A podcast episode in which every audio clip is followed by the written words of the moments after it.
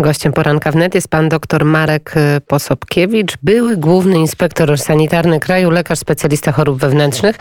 Dzień dobry panie doktorze. My uszanowanie, dzień dobry pani redaktor, dzień dobry państwu. Zamieszanie, pośpiech, wyścig, jeżeli chodzi o szczepionki trwa w naszym polu widzenia. Pojawiła się firma AstraZeneca. Pan jakby był doradcą Rady Medycznej przy rządzie, doradzałby mm, pan ten produkt na wdrożenie w Polsce, bo jak wiemy mm, skuteczność tej szczepionki EMA oszacowała jedynie na niecałe 60%. Myślę, że każdy produkt, który e, pojawi się na rynku e, europejskim i polskim, e, musi mieć skuteczność wystarczającą, żeby przerywać tą pandemię i musi być również bezpieczny, bo są takie dwie podstawowe cechy, to jest skuteczność i bezpieczeństwo. Jeżeli rzeczywiście ta skuteczność byłaby około 60%, no to nie jest taka, jaką każdy zdrowo myślący człowiek chciałby e, uzyskać. E, skuteczność na poziomie 90 kilku procent jest to taka normalna, prawidłowa.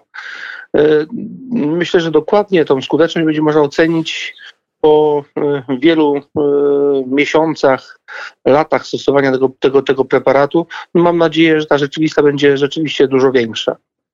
Czyli na, na dzisiaj pan nie doradzałby, żeby tę szczepionkę w Polsce stosować? Y Mogę się w tej chwili opierać tylko na tym, co usłyszałem przed chwilą, że, że, że, że EMA powiedziała, czyli ten Europejski Urząd do Spraw Leków, y, że jest taka, taka skuteczność. Myślę, że z taką skutecznością nie startowałaby firma y, do wejścia na rynek, bo skuteczność 60% to byłaby niewiele większa od, od połowy to e, są dane mm, Europejskiej Agencji Medycznej. Na podobnym poziomie w piątek e, sam Johnson Johnson ogłosił, iż jego skuteczność preparatu wynosi 66% z kolei, a jak wiemy przed ciężką postacią COVID chroni 80%, e, 85% skuteczność, więc to są dane, które same firmy podają, panie doktorze. No, czyli jest, jest to skuteczność E, nie do końca zadowalająca.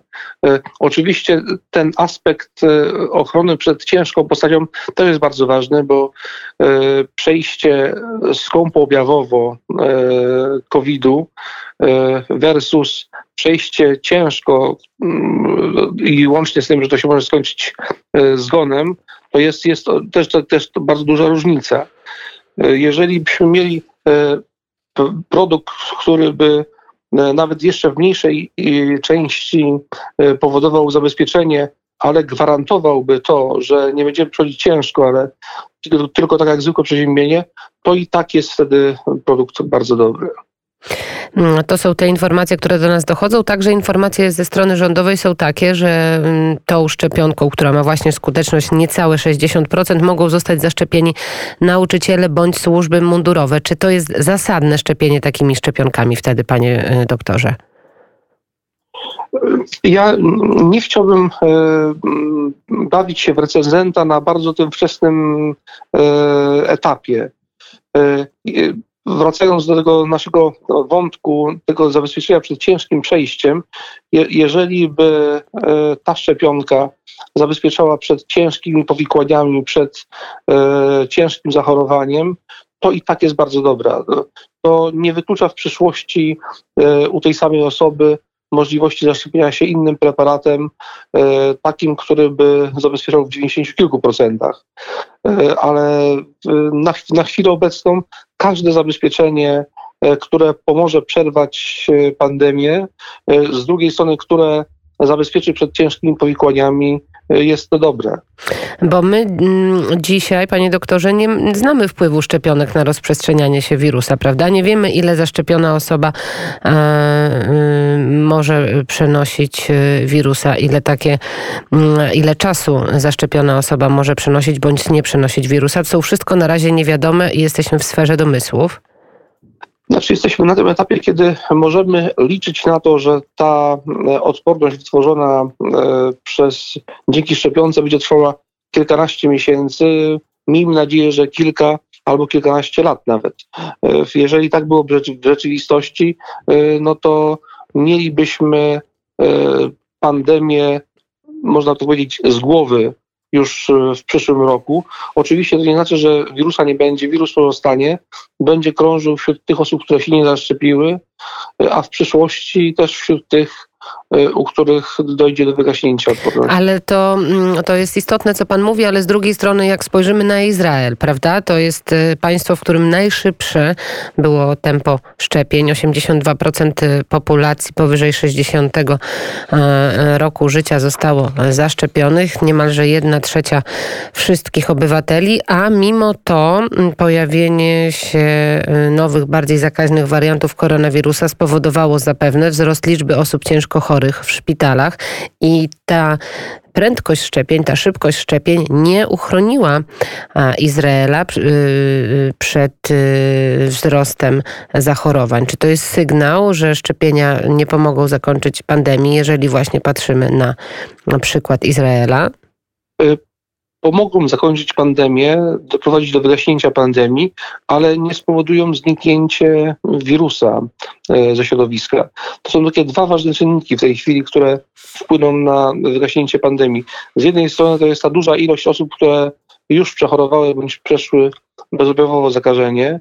E, w tych osób w Polsce już może być ponad 10 milionów, e, a z drugiej strony wzrastająca nie tak szybko, jakby się chciało, ale liczba osób e, zaszczepionych i te dwie grupy posiadające e, odporność, jeżeli ich suma to będzie kilkadziesiąt procent e, społeczeństwa, to transmisja wirusa znacznie spadnie, ponieważ będzie mniej wektorów, czyli tych osób, które nie mają odporności i po kontakcie z osobą chorą ten wirus się u nich namnaża i jest przekazywany dalej. No ja jeszcze wrócę do tej skuteczności szczepionek i o tych procentach, o których tak dużo się ostatnio mówi. Między innymi wirusolog Andrew Reid z Pennsylvania State University ostrzegł przed tym, że takie słabo skuteczne szczepionki mogą sprzyjać rozwojowi niebezpiecznych szczepów wirusa. Czy pan się podpisuje pod tym, czy w takiej sytuacji lepiej nie podawać wcale takiej szczepionki, by uniknąć właśnie mutacji, o czym mówi ten wirusolog? E, to nie jest tak, że to wpłynie wprost na powstanie nowych szczepów. E, wirusy i tak e, zmieniają się, i tak mutują. Jest to ich naturalny proces, który występuje od tysiącleci. To jest akurat nowy wirus, przeciwko któremu cała populacja na świecie nie miała odporności, dlatego on tak łatwo się szerzy. Te inne e, warianty, e, czyli te, nazwijmy je mutantami e, tego wirusa, one się szerzą podobnie jak ten ich ten matka, z której się wywodzą. Jest to wirus bardzo za, za, zaraźliwy. Jeżeli ktoś nie ma odporności, ma kontakt z materiałem za, e, zakaźnym, no to bardzo łatwo do tego zakażenia może e, dojść. I te wszystkie zmutowane e, wersje wirusa również bardzo łatwo się szerzą. Ja bym tego nie oceniał na jakąś taką specjalną, dużą różnicę w tej zaraźliwości. E, do, tej, do zarażenia się tym wirusem, e, który występuje już od e, roku, dochodzi bardzo, bardzo przecież łatwo. To jest prawda, to jest racja, o czym pan doktor mówi, ale z kolei cały czas pojawiają się pytania, czy jeżeli mamy tyle tych mutacji, to czy dana szczepionka będzie nas chronić mm, przeciwko COVID-19, czy tym nowym jego mutacjom. Przypomnijmy, co powiedział ekspert do spraw szczepień Filip Krause przy Światowej Organizacji Zdrowia, taka grupa robocza WHO do spraw szczepionek. Mm, powiedział o tym, że wirus może rozwinąć się w fenotyp odporny na szczepionki szybciej niż byśmy chcieli. To stwierdził dr Krause w magazynie, e, e, nie wiem czy doktor, przepraszam, stwierdził pan Krause w magazynie Science. Jak pan uważa, czy te szczepionki będą po prostu mm, w cudzysłowie nadrabiać e, i nadążać za mutacjami? To jest oczywiście taki czarny scenariusz, który może nastąpić e, w przyszłości, że powstanie e, nowa odmiana tego wirusa, która e, będzie oporna na obecnie istniejące szczepionki, to będzie wtedy wymagało modyfikacji powstania nowej szczepionki. Na, na chwilę obecną ocenia się, że te szczepionki, które są dostępne na rynku, powinny nas zabezpieczać przed tym wariantem zarówno brytyjskim, jak również tym z, pochodzącym z Afryki. Powinna, pan powiedział. Y, wie pani, mm, w tej chwili jesteśmy na tym etapie, że szczepionki dopiero miesiąc temu e, weszły na rynek, w tej chwili już półtora miesiąca temu e, i nie ma doniesień e, o tym, żeby ludzie w jakiś masowy sposób albo spektakularny po zaszczepieniu chorowali na te inne warianty tego wirusa. To, to nie jest tak, że szczepionka zabezpiecza przed e, wirusem, a jeżeli będzie tam de delikatnie on się różnił, to już nie. W, w szczepionce mamy na przykład tej pierwszej dostępnej na rynku e, jest fragment białka, który jest potem e, znaczy jest stworzony w wyniku podania tego matrycowego, tego RNA i potem to białko jest rozpoznawane jako antygen i przeciwko niemu są e, produkowane przeciwciała. E, jest to fragment otoczki tego, tego, wirusa. Jeżeli jest e, wirus zmodyfikowany w, w, innym miejscu, to i tak jest rozpoznawany przez organizm. Panie doktorze, powiedział pan, że nie zabezpiecza przed zachorowaniem. To szczepionka, nie możemy, rozumiem, postawić znaku równości. Jestem zaszczepiony, nie zachoruję. E, ale jeżeli jeszcze nie jestem zaszczepiony, prawdopodobieństwo, że zachoruję jest co najmniej dwudziestokrotnie e, niższe, a możliwość wystąpienia e, ciężkich powikłań jest jeszcze wielokrotnie niższa. Szczepionka nie daje stuprocentowej gwarancji tego, że nie zachorujemy, ale minimalizuje ryzyko zachorowania. Informacja z przed kilku dni. Mm, dziennikarze niemieckiego Bilda zastanawiają się, jak mogło do, e, dojść do na przykład do takiej sytuacji, czy pan doktor też jest w stanie nam wytłumaczyć, jak to możliwe. Pytają właśnie dziennikarze Bilda, że w domu seniora w Leverkusen 15 już zaszczepionych pensjonariuszy zaraziło się koronawirusem i zmarło. E, należało wtedy ocenić, e, mieć dokładne dane, e, jak, w jakim czasie po zaszczepieniu doszło do tego zakażenia tych, tych osób. Bo jeżeli doszło do zakażenia w okolicy pierwszego szczepienia, no to szczepionka po prostu jeszcze mm, nie działała. To jest podobnie jak jest w punkcie szczepień, dlatego należy zachowywać wszystkie restrykcje, e, ponieważ wystarczy, że przyjdzie jedna osoba, e, która będzie już zakażona, która będzie mogła siać tego wirusa dookoła siebie.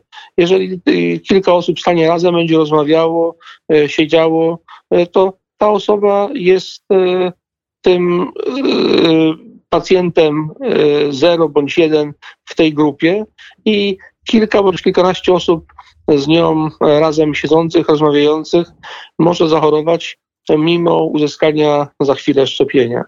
Jeżeli ten wirus trafił do tego e, domu e, seniora e, wcześniej, to mógł spowodować to, że te osoby mimo szczepienia zachorowały.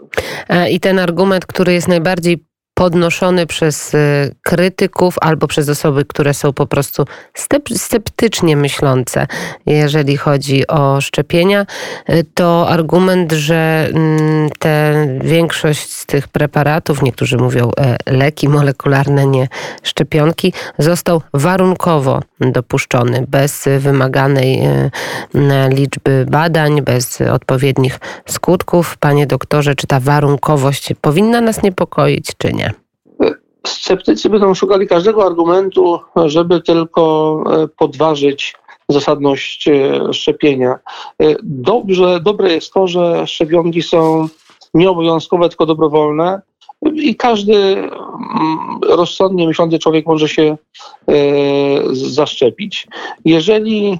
Chodzi o tą warunkowość, tak?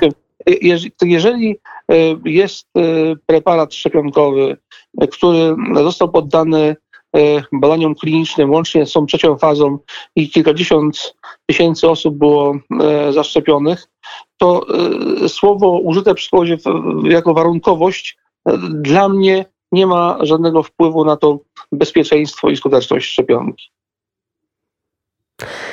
Mówił o tym pan dr Marek Posobkiewicz, sceptycy, czyli ludzie rozważający, wątpiący, jak wiemy z greckiego skeptikos i z łaciny sceptycy, to właśnie zastanawiają się, rozważają. Pan doktor już jest zaszczepiony?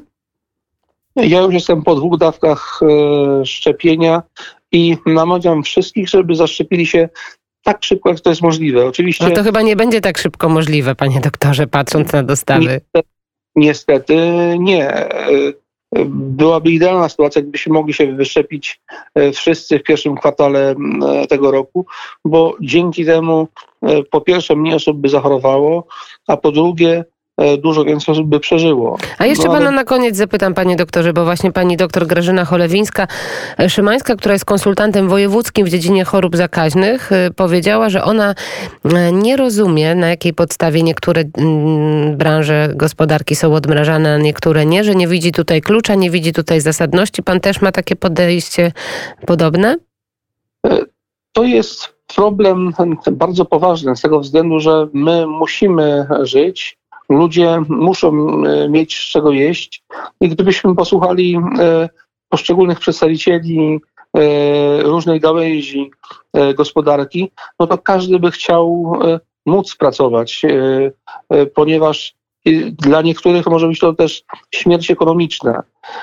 I w tym przypadku ja jestem za tym, żeby wszystko powoli e, e, rozmrażać, ale e, pamiętając o tym, że jeżeli nie będzie odpowiedzialności organizacyjnej tych osób, które prowadzą te biznesy, z drugiej strony odpowiedzialności osób, które korzystają z tego, czyli tych, którzy przychodzą do siłowni, korzystają z hotelu, wchodzą do restauracji, do sklepów, to nie osiągniemy wspólnego sukcesu, ponieważ będziemy pomagali temu wirusowi się rozprzestrzeniać. Bardzo dziękuję. Pan dr Marek Posobkiewicz, były główny inspektor sanitarny kraju, był gościem poranka wnet. Dziękuję za rozmowę.